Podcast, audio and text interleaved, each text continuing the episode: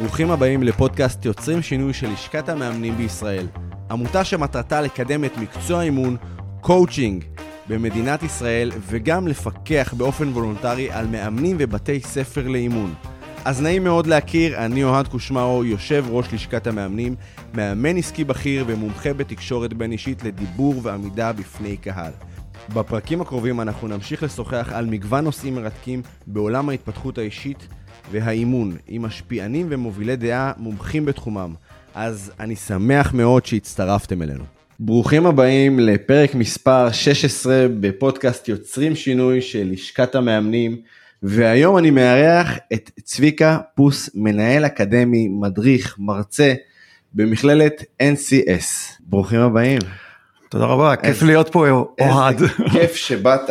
צביקה, בוא, בוא תציג את עצמך, מה, מה, מה אתה עושה במכללת NCS? אוקיי, okay, אני הגעתי מתחום הרפואה ונדבקתי ככה לפני 20 שנה בצורה זאת או אחרת לקואוצ'ינג, ביחד עם דפנה, שותפה לחיים, השותפה לקואוצ'ינג. המייסדת של NCS. והיא המייסדת ואני השותף הפעיל שלה, וזהו, ואנחנו אה, הקמנו את זה כבר לפני 15 שנה, בצורה מסודרת את המכללה, ולפני עשר שנים, אנחנו חוגגים השנה עשר שנים להכרה על ידי לשכת המאמנים, המכללה הראשונה. בין, אתם בין הראשונים ש... הראשונה, הראשונה, אנחנו גאים מאוד שהיינו הראשונים, ושנה אחרי זה עזרנו לעוד כמה מכללות לעבור את זה מתוך ההתנסות המשותפת. איזה מהמם. מכללה שלכם לאימון, היא, יש לה כותרת מאוד מאוד ספציפית. המאמנים שמגיעים להתאמן אצלכם כדי להיות מאמנים או ללמוד אימון, הם uh, הולכים בדרך כלל לנישה מאוד ספציפית. אתה, אתה רוצה לספר למאזינים שלנו איזה נישה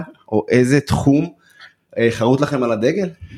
תראה, הנישה מאוד ספציפי, בעצם הנישה זה אה, להיות אה, מאושר. אה, אבל לפני שנגיע לאושר, אולי נספיק לדבר כמה מילים על האושר. זה בגדול, החזון להיות מאושר.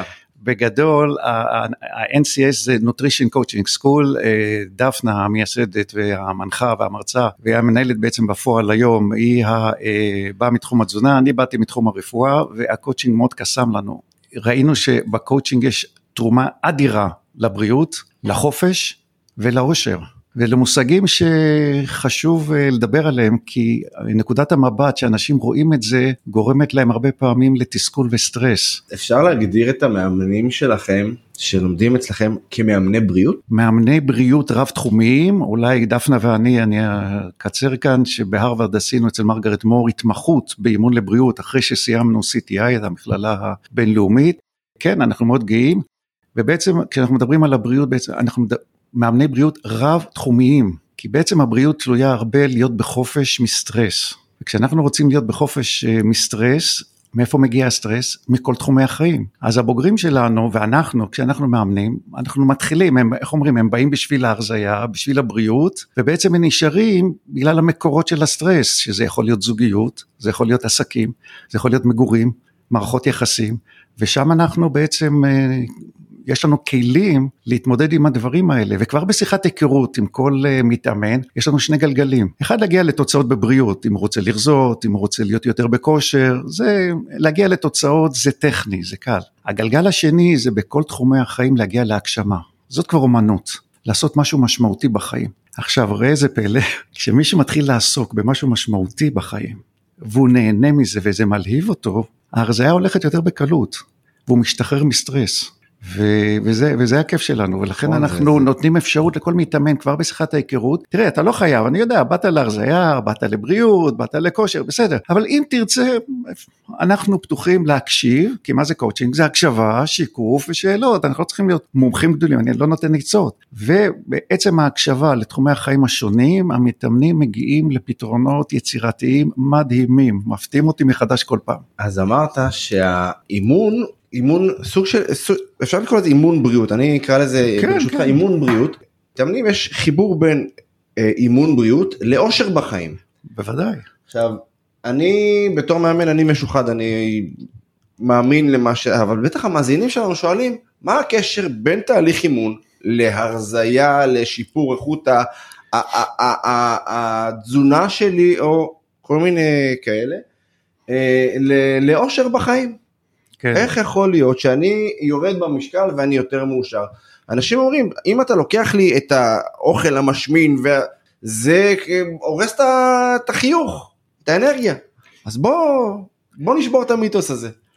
בוא נגיד ככה, אה, לרדת במשקל זה לא אינדיקציה לאושר. לרדת במשקל זה תוצאה נחמדה שאנחנו רוצים להיראות טוב, להרגיש טוב, זה גם בריא הרבה פעמים. האינדיקציה לאושר היא משהו אחר שעוד מעט אולי נגיע לזה, אבל בואו נדבר מה מונע מאיתנו לרזות או להיות בריאים. זה החלטות שהן נגד האינטרסים שלנו. רוב האוכלוסייה יודעת הרבה דברים שהיא יכולה לעשות בפשטות, בוא נגיד ללכת כמה פעמים ברגל בחוץ ולא עושים את זה, לשתות יותר מים, הרי זה הדבר הכי פשוט בעולם ולא עושים את זה. וחלק אוכל ומנחם את עצמו ומרגיע את עצמו, אנחנו היום עוד פעם בתקופת סטרס, במדינה שלנו זה מתקופה לתקופה אה, פרקי זמן של סטרס, ואנחנו מרגיעים את הסטרס על ידי אכילה, בעיקר של סוכרים. עכשיו כדי לשנות את זה, דרושה, אה, דרוש שינוי בחשיבה. ובעצם כשאנחנו מאמנים, מאמני ספורט מאמנים את השריר, אנחנו מאמנים את המחשבות, את החשיבה, ואנחנו יודעים ששינוי חשיבה משנה רגש ומשם באה פעולה, מחשבה, רגש, פעולה. אז העניין הזה לשנות את התפיסה, את נקודת המבט למושגים שגורמים לנו תסכול. עכשיו, הסטרס, הסטרס מגיע, אני, אני אשאל אותך שאלה אחרת, שאתה מאזינים. קדימה. הסטרס זה גורל או בחירה? הסטרס, אני חושב שהסטרס הוא רכיב יומיומי שיש לנו בכל מקום בחיים.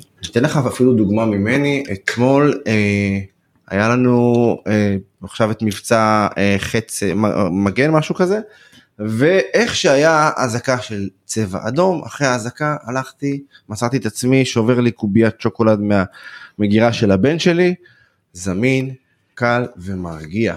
כן, זה אחד הדברים המרגיעים הפשוטים כדי להרגיע סטרס, זה להגיע לסוכרים, שדרך אגב בתזונה היום זה נחשב, הסוכר נחשב לגורם הכי גרוע שיוצר את המחלות הכי גרועות. באופן כללי מומלץ להפחית סוכר בלי קשר להרזייה, בלי קשר לסטרס. אבל בוא נגיד ככה, יש דעה שאומרת, ואימצנו אותה, שרוב המקרים שאנחנו בסטרס, אנחנו בוחרים את זה. ועכשיו אתה שואל בשביל מה, וזה מה שאני שואל תמיד אנשים, אני אוהב לשאול אותם בארבע בבוקר, אתה יודע, אני נכנס בשכונה למאה בתים, דופק בדלת, תגידו, אה, בשביל מה בחרתם להיות בסטרס? אז התשובה היא אה, כזו, הם לא מרגישים שהם בחרו בזה, ועדיין הם בחרו בזה בתת מודע. Mm-hmm. והסיבה היא פשוטה, סטרס זה מערכת אה, חיסון, מערכת הגנה שלנו. למה הכוונה? כשאנחנו בסכנה, חשוב שרבע ממחזור הדם יגיע לראש כדי שנחשוב מהר, בהיר, ממוקד, עוד כמות אדירה של דם מגיעה לשרירים, לשרירים כדי לברוח, בטח, כן. לברוח, לטפס. בגלל זה הרגליים קצת כואבות כן. לפעמים שאנחנו בסטרס. ועל חשבון מה? על חשבון מערכת העיכול, על חשבון העור, אנשים חיוורים, אנשים מתקמטים. עכשיו, מה שחשוב זה הוראות ההפעלה לסטרס, זה לזמן קצר. והעניין הוא איך להתגבר. עכשיו אתה שואל איך נכנס הקואוצ'ינג כזה כדי להתגבר על סטרס וכתוצאה מזה על אכילה רגשית. כדי לא לקבל פיצוי בסוכרים ובמתוקים ובפינות הליטוף שיש לנו בבית או בעבודה, אז העניין הוא להתאמן על חשיבה שונה של לדעת, אוקיי, זה סטרס, הוראות הפעלה קצרות, איך אני מתאושש הכי מהר מהסטרס, כי אם אני עובר לשלב השני, הגוף מתחיל להיות מותש ומגיעים מחלות כולל סרטן.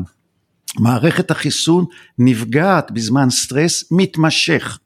אז חשוב לנו מאוד אה, אה, להשתחרר מהסטרס מהר. עכשיו, בכל זאת אני שואל בשביל מה אנשים ממשיכים את הסטרס? Mm-hmm. כי הם נהנו מהתקופה הזאת הקצרה שהמוח עבד נהדר. ואז יש להם פרויקט בעבודה והם אומרים אני רוצה שהמוח יעבוד, איך אני מזרים עוד רבע מכמות הדם למוח, אני אכניס את עצמי לסטרס. אני אכניס את עצמי לעוד פרויקט ואני... ולעוד סטרס בפרויקטים. אז גם התמכרות לעבודה זה גורם לסטרס שיוצא, זה ממש מעגל אני רואה פה. נכון, כל ההתמכרויות בעצם הן כתוצאה מסטרס ואלה דרכים לא טובות גם להשתחרר מסטרס ועדיין אני אומר, הרבה פעמים אנחנו בוחרים כי יש לנו איזושהי הטבה מזה. אחרת לא היינו נמצאים כל כך הרבה זמן בסטרס. עכשיו, אנשים שוכחים ולפעמים הם כבר לא מודעים שהם בסטרס. כי הם עושים איזה פרויקטים והם הכניסו את עצמם לסטרס והגוף מותש כבר כי, כי הוראות הפעלה זה זמן קצר אבל, אבל זה טוב לי המוח עובד ואז כשהם מותשים מתחילים המחלות והמחיר זה להבדיל כמו אחד שאוכל והוא בערב, באכילת לילה, נו, אז אני אוכל קצת מתוק, ואני אוכל ליד הטלוויזיה. באותו רגע הוא נהנה. נכון. הוא אלף פעם יגיד, אבל אני רוצה להפסיק את זה, אני רוצה להפסיק את זה, אז תפסיק. הוא לא מפסיק את זה כי, זה כי, כי זה. התמכרות. כן, זה זה כמו התמכרות ממנו. לעבודה, זה התמכרות. ואנחנו אומרים שבאמצעות שינוי חשיבה, חשיבה למשל, מה זה להיות בחופש? הסטרס גונב לנו את החופש. וואו. החופ... הסטרס מונע מאיתנו חופש בחירה. עכשיו, בני אדם זה בעלי החיים היחידים שזכו לחופש בחירה. השאר עושים בחירה מתוך uh, מצבים של uh. סכנות, של הישרדות. נכון. אנחנו קיבלנו חופש בחירה ליצירתיות, וזה בעצם צורך שלנו, כל הזמן להתפתח וליצור. עכשיו, אנשים, כשאני שואל אותם, תגיד לי, מה זה להיות בחופש? מה הם אומרים? להיות בחופש הם מבלבלים. בין, בדיוק. בין חופש הם אומרים לחופשה. חופשה, להיות בתאילנד, להיות בסטלבט וכולי. הרוב אומרים, וזו התשובה שככה מקובלת, אה, לעשות מה שאני רוצה, מתי שאני שאני רוצה, רוצה. איפה שאני רוצה, עם מי שאני רוצה וכולי. ואז כן. השאלה היא, האם זה אפשרי? זו שאלה והתשובה מאוד- היא לא. כי? כי אתה לא יכול לעשות מה שאתה רוצה, מתי שאתה רוצה, איפה שאתה רוצה. אבל זאת שאיפה, זה, זה, את שאלת אותם מה החלום לא, שלהם. ממש לא. עזוב. עכשיו אני, אני אסביר, אני. אסביר, וזה מה. שמתסכל, כן. כי אי זה אפשר. יוצר, זה יוצר תסכול, זה יוצר- כי הם רוצים.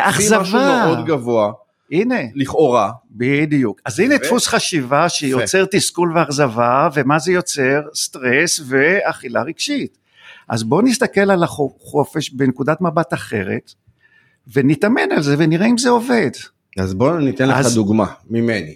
אני עכשיו יוצא לחופש, או חופשה נקרא לזה יותר נכון, אה, במלון הכל כלול והבופה.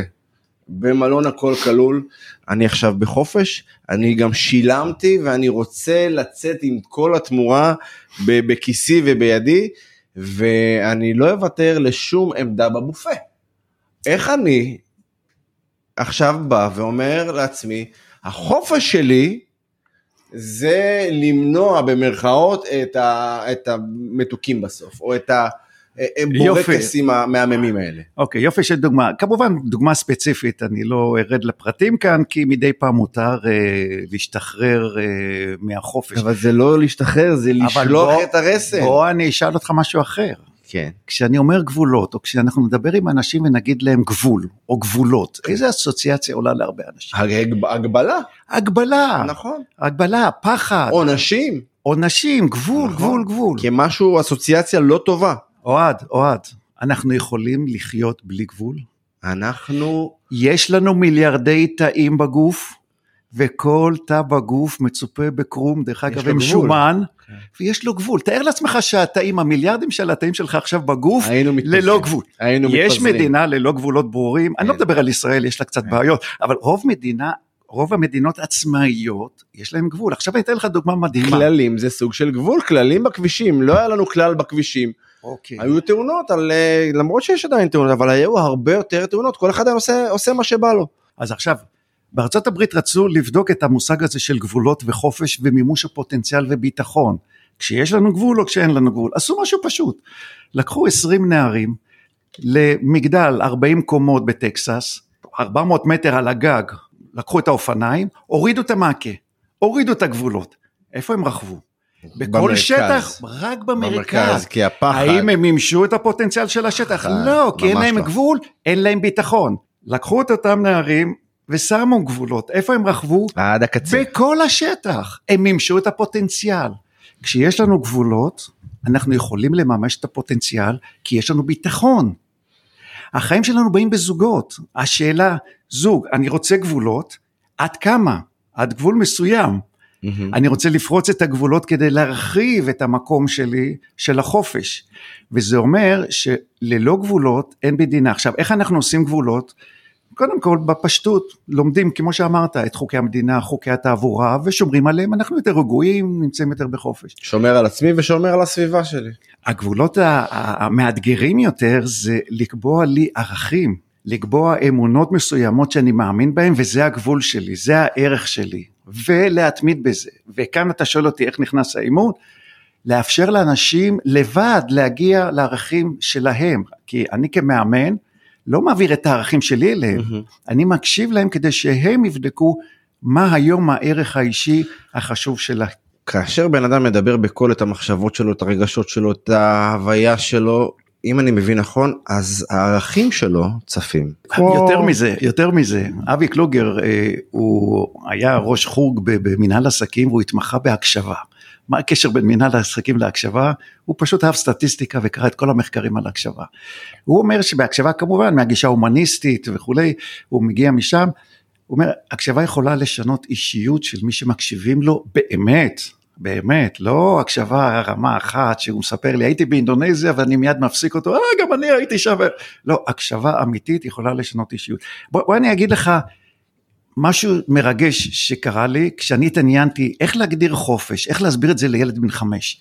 כי אם ילד בן חמש לא מבין את זה, כשהסברתי לו, mm-hmm. כנראה שגם אני לא מבין, יש כזאת דעה. נכון. בן חמש. בפשטות חיפשתי בכל סדנה שהייתי ובכל הרצאה וכולי, שאלתי. ואז יום אחד הייתי באיזה סדנה לפני הרבה שנים, והרגשתי שהמנחה הזאת הולכת לשתף אחרי שלוש שעות בסדנה הזאת, היא כמעט יוצאת ולא אומרת לי מה זה להיות בחופש. ואז אני עוצר אותה בדלת, והיא ככה מסתכלת עליי, ככה ממהרת עם התיקים שלה, אני אומר לה, בבקשה, בבקשה, תגידי לי, מה זה להיות בחופש? אז תשמע איזה הגדרה יפה. להיות בחופש זה להיות בשלווה ורגיעה במצבים המשתנים של המציאות. באותו רגע קיבלתי צמרמורת, גם עכשיו כשאני אומר את זה עוד פעם, כל פעם יש לי צמרמורת מההגדרה הזאת, היא כמובן יצאה כבר ולא היה לה זמן להסביר. בדקתי את זה, כל דבר כשאני שומע הגדרה חדשה אני בודק את זה עם הרבה מאוד אנשים, ואנשים התחברו לזה. יודע, כבר שאתה אומר את זה אני מרגיש את הנשימה הרבה יותר קלה והרבה זה, זה יוצר מין שקט ברגע שרק נגעת בהגדרה, זה יוצר שקט במוח. עכשיו, ההגדרה הזאת תפסה אותי מאוד חזק, ועדיין שאלתי שאלות, גם אחרים שאלו אותי, כשאני שיתפתי כמובן תלמידים, מתאמנים וכולי, מה, מה, מה זה השלווה והרגיעה הזאת? אז אני אסביר. וכאן נכנס העניין של האכילה אה, הרגשית. שלווה ורגיעה זה לא לשבת בטן גב בחופשה, כמו באילת שאתה הולך להיות mm. שם עכשיו. השלווה והרגיעה זה אומר שאתה מנהל, לא שולט, מנהל את הרגשות שלך. בתוך השלווה והרגיעה יש שמחה, יש כעסים, יש אה, עצב, יש כעס, ואתה מנהל את זה. שלב התאוששות מהרגשות האלה הוא קצר, כמו משריר. בן אדם מאומן פיזית, עושה מאמץ גופני, שלב התאוששות של השריר של הנשימה הוא קצר יותר. Mm-hmm. בן אדם מאומן מנטלית, בקואוצ'ינג, התאוששות מאכזבה ומכעס, לא הופך לכעס מוגזם, ששם אני מאבד את החופש. Mm-hmm. להיות עצוב זה בסדר. מתי שילמת פעם אחרונה להיות עצוב? מתי שילמתי? כן, כדי להיות עצוב. מתי הלכת לסרט אה, ואמרו לך שזה עצוב? אולי לא לך, אבל למישהו שאתה מכיר מסביב. יום הזיכרון, צפיתי בסרטונים שקורעים לי את הנשמה. ועדיין אנשים הולכים לסרט עצוב, אמרו להם שזה יהיה עצוב, אמרו שזה סרט נהדר, מריל סטריפ, לא חשוב מי שיחק שם, דסטין הופמן, והם הלכו עם ממחטות לבכות שם ויצאו מרוצים, זה בסדר להיות עצוב, לנהל את זה ולהמשיך הלאה, what next, להמשיך הלאה. דרך אגב, להיות בפחד. פחד זה הישרדות בשבילנו. אקסטרים. לא, אוהב, רגע, אוהב, אקסטרים זה כל אחד יחליט לעצמו כמה, כן. אבל לפחד זה חשוב. כשאני עובר את הכביש, יש לי איזה פחד מסוים, אני מנהל את הפחדים שלי. אני מנהל, כשאני בחופש אני עדיין בפחד. הייתי בהצגה עם הבנות שלי, תאר לך, זה היה לפני הרבה זמן, כי כבר יש לי נכדות מהם, אז לפני הרבה זמן, הצגת דברים שלא שוכחים, ביפו, המנחה שם של ההצגה שואלת את הילדים, תגידו, גיבור מפחד? אז כולם אומרים, לא, מה פתאום? והיא אומרת, כן, גיבור כן מפחד, אז מה ההבדל בין גיבור לפחדן? הגיבור מתגבר על הפחד, וזו ההגדרה של החופש. חשוב לפחד במידה, ולא להיכנס לחרדות. כי החרדה משתקת. מה ההגדרה שלי? לא של הגדרה פסיכיאטרית, אני לא נכנס לזה, אבל הגדרה אימונית בשבילי חרדה, זה אומר שבן אדם לא מתפקד כתוצאה מפחד. הוא מפחד לטוס, הוא לא נוסע לפגישות עסקים, לחופש עם המשפחה, זה מפריע לו. אז יכול להיות שכדאי לו להתגבר על זה.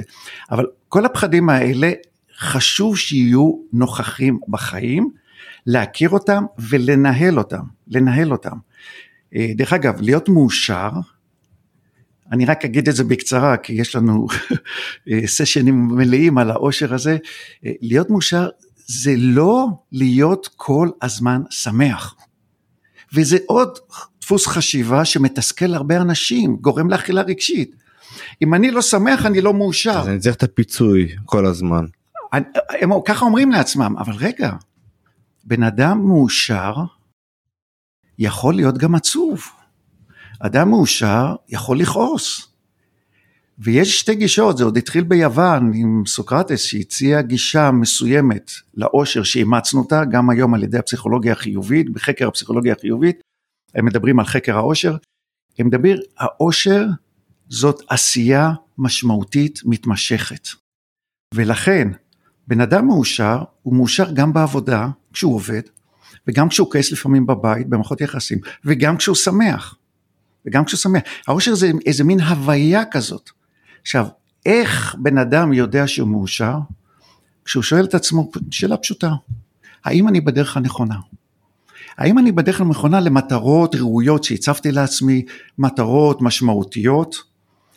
ו, ואז גם אם אני באמצע כואב לי, ואני כועס, וגם שמח, וגם נופל, אני יכול לקום ולהמשיך בדרך, ועדיין לפי סוקרטס ולפי היום חלק בגישה מאוד מאוד חזקה בפסיכולוגיה החיובית, אני עדיין מאושר.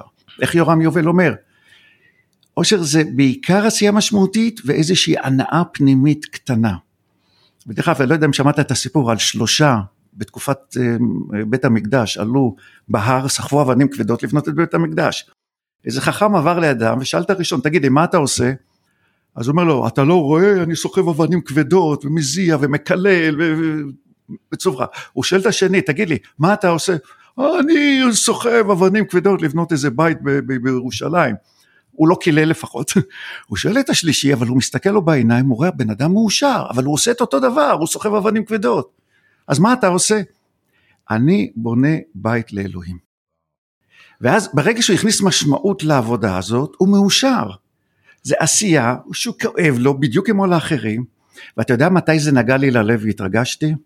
עכשיו יש לי גם צמרמורת מזה, כן. באיכילוב, בתקופת הקורונה, רופאים, אחיות, צוות רפואי, עמד בשורות ארוכות במסדרון, וואלה, ממש דמעות בעיניים, ונתנו כבוד לצוות הניקיון.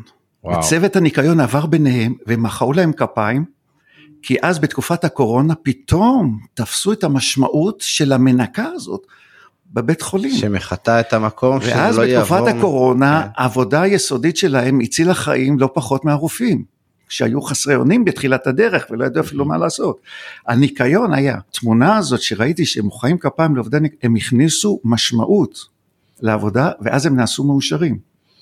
ברגע, אז זאת אותה עבודה, אנחנו בקואוצ'ים מקשיבים לאנשים, ו- ו- והם לא צריכים לצאת מהבית, הם לא צריכים לצאת מזוגיות כדי להיות מאושרים, הם לא צריכים להפסיק עבודה, אנחנו לא מעודדים את זה, אלא אני רוצה שהוא יבדוק את זה, אם עדיין, קודם כל אני שואל אותו, מה אתה רוצה? מה את רוצה? נניח בעבודה. מה יהיה בעבודה חדשה בעוד חמש שנים? מה השתנה? ואז כשהיא אומרת מה יהיה שם, אני שואל, בואי נראה אם אפשר בעבודה הזאת להכניס כמה דברים כאלה, כי עכשיו אין אופציה לצאת, כן? זה עכשיו יהיה דרמטי מדי. אותו דבר בזוגיות, אותו דבר בכל דבר אחר. ובקשר למשמעות, היה בארצות הברית בתוכנית 60 דקות הכי הפופולרית בפריים טיים, לקחו מהמיד ווסט עובד שהיה לו קצת מגבלה מנטלית, שהוא עבד בסופר עם עוד 30 קופאים. ויום אחד המנהל רואה שכולם עומדים בתור אצלו ולא הולכים למקומות אחרים. ואז הוא מתקרב ושואל, תגידו, יש עוד קופות פתוחות, מה אתם, למה לחכות בתור? לא, לא, זה הכל בסדר, אנחנו רוצים פה. ואז הוא בדק, ומה קרה? אותו בן אדם שהיה מוגבל יחסית מנטלית, אבל היה מספיק טוב בשביל להיות קופאי, אמר, אני רוצה לעבודה משעממת, יש כאלה אומרים הכי משעממת, אה, להכניס קצת עניין, ואז הוא עשה פורצ'ן קוקיס. הוא הדפיס פשוט כל מיני אה, כתובות, וכל אחד שעבר אצלו בקופה הוא נתן לו פתק, אנשים היו מוכנים לעמוד בתור.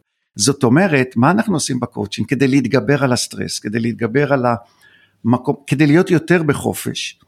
קודם כל, להכניס משמעות. ולכן בשיחת היכרות, אנחנו רוצים תוצאות, ויש לנו גלגל של כל הנושאים שאנשים רוצים להגיע לתוצאות, זה בבוקר, בצהריים, מה לאכול בבוקר, לשתות מים, פעילות גופנית.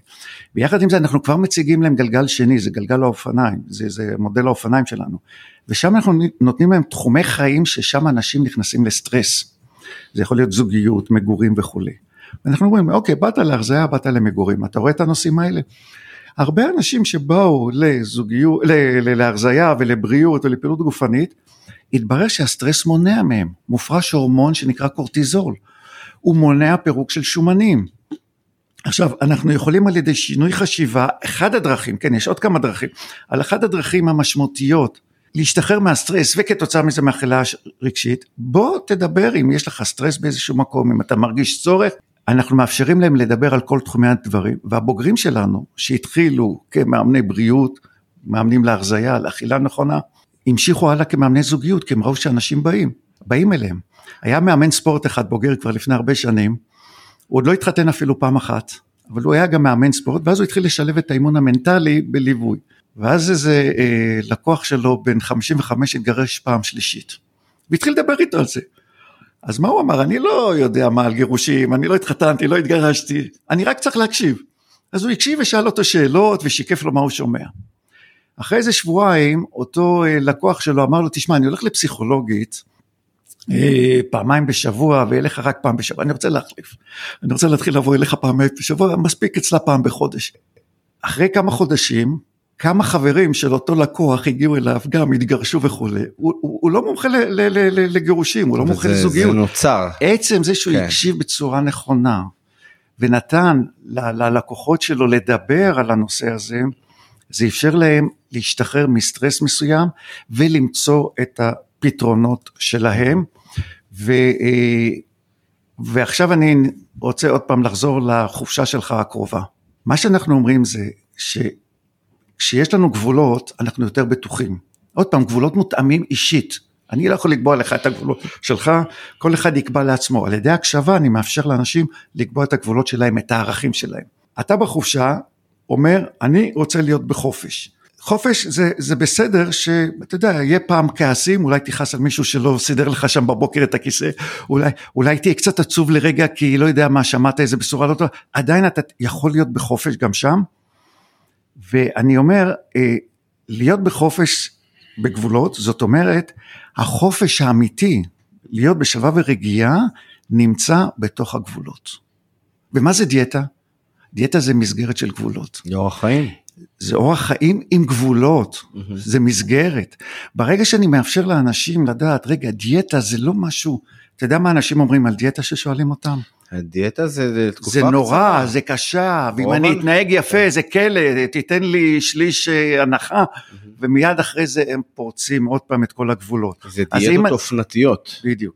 אז מה שאני אומר זה, החופש נמצא בתוך הגבולות. זה דורש להתאמן על המחשבה הזאת, לא רק להבין אותה, להתאמן אותה ו- ו- וליישם אותה.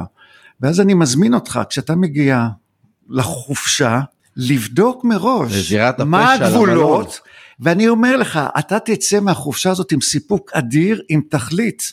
כמה צלחות אתה לוקח, ולא תחשוב וואו כמה אני מפסיד כי לא לקחתי עוד צלחות, כי אתה אומר רגע זה הגבולות שלי, אני יוצא מפה מסופק.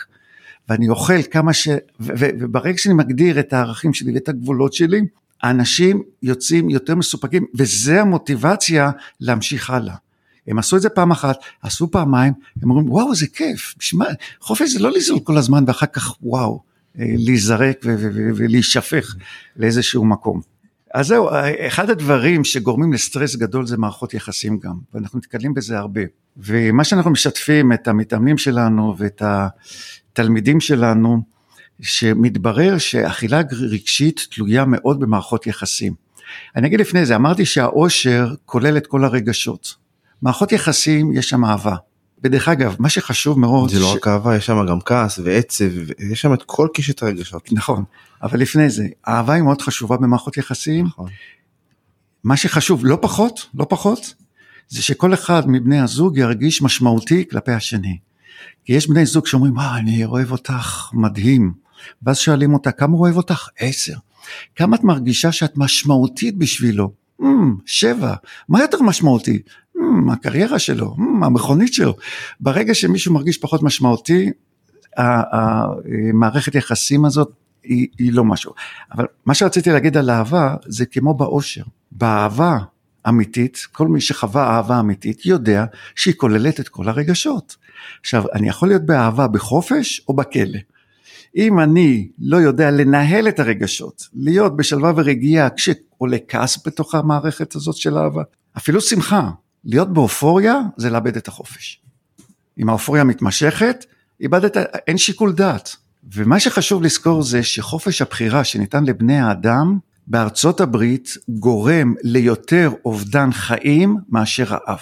אה, פסיכולוג אחד, ברי שוורץ, כתב על זה ספר, שם הכל סטטיסטי, והתברר שחופש הבחירה בעשור, ב-20, 30 שנה האחרונה, ככל שנה, כשיש לנו יותר אפשרויות בחירה, זה החופש הגדול, אנחנו יכולים לבחור יותר דברים, אנחנו יותר מתוסכלים. ככל שאתה יותר כישרוני, אתה יותר מתוסכל מחופש הבחירה. אני יכול להיות טייס, אני יכול להיות אה, אצן, שחקן כדורגל, אה, שחקן קולנוע, אה, אני יכול להיות איש עסקים, דרוש לבחור. אני לא יכול להיות כולם כמו שאני רוצה. יכול, זה, חוויה מאוד וככל שיש יותר כסף ויותר אפשר, איזה טלפון לקנות, איזה מכונית לקנות, איזה צבע של, אה, לא יודע מה, בית. איזה חוויות אה, ללכת ולחוות. אז ככל, חברת השפע סובלת, סובלת מעודף חופש בחירה, זה גורם לתסכול. ברי שוורץ מצא שזה גורם לאובדן חיים. אנשים נכנסים עוד פעם לסטרס מדילמת הבחירה. עכשיו, הקואוצ'ינג נוצר לא בגלל שנשיא ארצות הברית החליט, תשמעו, יש לי הארה, נגלה לי איזה אור גדול, קואוצ'ינג חשוב לאוכלוסייה, בואו, תח... לא, זה בא מאנשים שרצו אוזן קשבת. וברגע שאנשים רצו שמישהו יקשיב להם באמת, אז הם הלכו בהתחלה לפסיכיאטרים, בפסיכיאטרים היו רופאים בהתחלה, ואני לא יודע אם אתה מודע לזה, ולפני 50 שנה התחילו פסיכולוגים שהם לא רופאים לעסוק בטיפול בנפש. ואז אה, הפסיכיאטרים, הרופאים יצאו נגדם, בערך כמו שהיום הפסיכולוגים יוצאים נגד המאמנים. אין לכם הכשרה, מה ההכשרה? אנחנו כן רוצים להיות אנשים שרוצים לרוש הכשרה. עדיין לא צריכים להיות רופאים, פסיכיאטרים כדי להקשיב למישהו בצורה נכונה. וההקשבה הזאת מאפשרת לאנשים לבחור. וזה אחד האתגרים הגדולים, אני מרגיש כמאמן, אנשים באים אליי לרזות בבריאות, הם בסטרס, וכשאני בודק מאיפה מגיע הסטרס, מאיזה תחום בחיים, יש שם דילמת בחירה. להישאר בבית או לעזוב את הבית, להישאר בעבודה או לעזוב, מה ללמוד? אני יכול, אני רב כישרוני, אני לא יודע מה ללמוד. והמקום הזה מכניס לסטרס, מכניס ל- ל- ל- ל- לכעסים, מכניס לתסכול ולאכזבה. אז, ו- אז כן. אתה מעלה בי שאלה, אתה חוזר על המילה הזאת הקשבה, על המושג הקשבה, ומאוד מסקרן אותי מנקודת מבט לא של מאמן, נקודת מבט של אה, אזרח מן השואה או, או מאזין שמאזין לנו היום. האם אני יכול אה, ללמד כל אדם להקשיב כמו מאמן, כמו פסיכולוג, כמו לייצר אה, הקשבה נקייה, כי יש לנו כל הזמן את הרעשים בראש וטלפונים והסחות דעת. ו... קודם כל התשובה הראשונה היא כן, אפשר ללמד, זה עובד, אני רואה שיש תוצאות. זה נורא פשוט ונורא קשה. בו זמנית. פשוט וקשה. הפשטות זה גאונות, כן? וזה קשה להגיע לפשטות הזאת וזה אפשרי. אני רק רוצה להתייחס, אמרת הקשבה כמו מאמן וכמו פסיכולוג. כן, זה... חלק גדול מהקורס שלנו זה להבדיל בין הקשבה טיפולית להקשבה אימונית. ועד כדי כך אני אומר להם, תגידו, מה המשותף בין כדורגל לכדורסל? גם את הבנות אצלנו, אני שואל, גם את המשתתפות. הכדור? כדור, רשת, קהל, תחרות, כללים, קהל שצועק על האמא של השופט, הכל רב המשותף על הנבדל. Mm-hmm. ואז אני אומר להם, כשתראו בטלוויזיה, גם הנשים, גם המשתתפות, כדורגל, אתם תגידו פתאום שזה כדורסל? לא. האלמנטים הקטנים האלה שמבדילים, מבדילים בין הקשבה פסיכולוגית להקשבה אימונית. ואני יודע, הייתי בכנסים, זה כבר היה לפני שנים, mm-hmm. בתחילת הדרך של הלשכה, עשינו כנסים עם פסיכולוגים, פסיכולוגית שעברה הכשרה כמאמנת, אמרה את הדבר היפה והמדהים הזה. היא אומרת, אני מרשה לעצמי להגיד, אני גם פסיכולוגית וגם מאמנת. אני מעז להגיד את זה גם עכשיו. והיא אומרת ככה, כשיש לי לקוחה, היא סיפרה אפילו דוגמה, הייתה לי לקוחה בכיסא הפסיכולוגית, ישבתי איתה שנה, דיברנו על זה, היא הבינה אחרי שנה למה אין לה זוגיות. בכובע המאמנת ישבתי עם לקוחה אחרת שרצתה זוגיות, אחרי שלושה חודשים היה לה זוגיות. ואיך היא אומרת לי? עד היום היא לא יודעת למה היה לה זוגיות. אבל היה לה זוגיות. זאת אומרת, ההקשבה האימונית מובילה לעתיד, היא לא שואלת למה, למה אתה שמן, למה אין לך זוגיות, אלא מה אתה רוצה שיהיה לך. היא שואלת למה. בשביל מה? זאת כן. השאלת מפתח אצלנו. בשביל אתה מה רוצה? אתה רוצה לדבר בכלל על זוגיות, ומה יהיה שם כשזה יגיע, ואז אנחנו מאתגרים אותם בגישת המוטיבציה, בגישת המוטיבציה החיובית, מוטיביישנל אה, אינטרוויו, דרך אגב, שווה לקרוא את הספר הזה, הוא תורגם לעברית מהדורה שנייה, מילר ורולניק, פסיכיאטר ופסיכולוג, עבדו עם הרבה מתמכרים וחיפשו דרך להוביל אותם להשתחרר מהסטרס וההתמכרות, והם אמרו בגישה האימונית, הגישה שלהם שם, הם קוראים לזה גישה מוטיבציונית, עדיין בגישה המוטיבציונית שלהם זה בדיוק הערכים והכללים של האימון שאנחנו מדברים עליו, ובדרך הזאת אנחנו אומרים ככה, בגישה שלנו, אנחנו קודם כל בפסיכולוגיה חיובית, בוא תתאר לי מה יהיה שם כשתצליח, רוב האנשים לא יודעים מה יהיה. מה יהיה שם כשאני אצליח? לא, יהיה לי בוס. לא אקום בבוקר, לא ולא ו... מה כן יהיה שם? קשה למלא. מה יהיה בזוגיות? לא יהיה מריבות, לא יהיה... מה כן יהיה שם? רוב האנשים יודעים מה הם לא רוצים בחיים, מאשר מה הם כן רוצים. אז זאת הגישה שלנו בתחילת כל שיחה. מה אתה רוצה שיהיה שם? וזה קשה, קשה מאוד נכון. שהם יגידו מה יהיה שם. בחלק של הגישה המוטיבציונית, אנחנו מאתגרים אותם לבדוק את הפער בין מה שיש שם, שסוף סוף הם אמרו, בזוגיות אני רוצה תקשורת, אני רוצה הרמוניה, אני רוצה טיולים משותפים, אני רוצה, אני רוצה הרבה דברים, ואז אנחנו מאתגרים אותם ממה שקורה היום. ובגישה מוטיבציונית, ברגע שאתה מאתגר ומגדיל את הפער החשיבתי, היום אני סובל, היום קשה לי, ואנחנו רוצים שהוא ירגיש את זה בשיחת האימון, את הרגשות הקשים האלה, ויחד, ועדיין, יש לו בדמיון עכשיו את התמונה העתידית המיטבית, ואז כשהפער הזה גדל, הוא יוצא כמו קפיץ מהשיחה. הרבה מוטיבציה. גם על הכאב וגם על העונג בו זמנית. בדיוק, וזה בעצם הגורם המוטיבציה הכי פרימיטיבית. הרי החיות, מאיפה יש להם מוטיבציה? מהמוח הקדום הזה. הנאה ולברוח מהכאב. אנחנו הכנסנו לזה הרבה היבטים פסיכולוגיים, כמובן, חשיבתיים, ועדיין חשוב מאוד שהאדם ידע לאן, בשביל מה הוא רוצה את זה, ולא רק למה הוא רוצה להימנע, למה להפסיק להיות שמן, לא, מה יהיה שם כשאתה תצליח. וזה משהו שמאוד מאוד חשוב, זה משחרר כמובן מסטרס, זה, זה, זה נותן מוטיבציה להתקדם, ו... איך אנחנו אומרים, זה כיף חיים משוגעים. אז יש לנו תמונה עתידית, יש לנו את הלמה ואת הלמה, ואני רוצה ככה בשביל המאזינים ששומעים אותנו, והשיחה הזאת מרתקת מרגע לרגע. ושהם שומעים ושומעים את המושג הזה סטרס, איך הם בעצמם ידעו שהם אה, מכורים לסטרס? איך, מה הסימנים שאני מכור לסטרס? כן, זאת אה, שאלה טובה כי אנחנו מדחיקים את זה, כשם שאנחנו מדחיקים אה, רגשות. חלק מהדר... מה... מהמקום הזה של הסטרס, בדרך כלל אנשים מודעים לזה, אני פשוט שואל שאלות, אתה אומר איך הם ידעו לבד, הם יהיו עייפים, הם לא ישנים טוב בלילה והם לא מבינים מה, מה, מה, מה מונע ממני לישון בלילה. הייתה לי שיחה עם מתאמנת אה, לפני שבוע, והיא אומרת, אני, אני לא ישנה בלילה. אז כשמישהו אומר לי שהוא לא ישן בלילה, אז אני שואל אותו, אה, בשביל מה? כי אם יש לו הרגל שהוא לא ישן בלילה, אז יש לזה תועלת. זאת אומרת, בכל הרגל, בשביל מה אתה לא בכל הרגל יש תועלת. אז קודם כל אני שואל בשביל מה את לא ישנה בלילה. אז היא מסתכלת עליי, מה זאת אומרת בשביל, אני רוצה לישון בלילה. אז בשביל מה את נשארת ערה? ואז מתברר, ואני משקף לה את זה, המחשבה שלך מאוד פעילה, כי מה קורה כשאת ערה וקשה לך להירדם? אני חושבת על העסק, ואני חושבת על החתונה בעתיד, ואני חושבת על הילדים וכולי. ואיך החשיבה שלך באותה תקופה? מאוד בהירה. זאת אומרת, היא מכניסה את עצמה לסטרס מהשינה, אנשים מכניסים את עצמם לסטרס, הם עייפים, ורק הם מגיעים ומודעים לזה כשמגיעים לשלב 2 של הסטרס, כי הם לא שמרו על ההוראות. הם מכניסים את עצמם עוד פעם ועוד פעם לסטרס, והם בלילה, יש פחד גדול לאבד שליטה.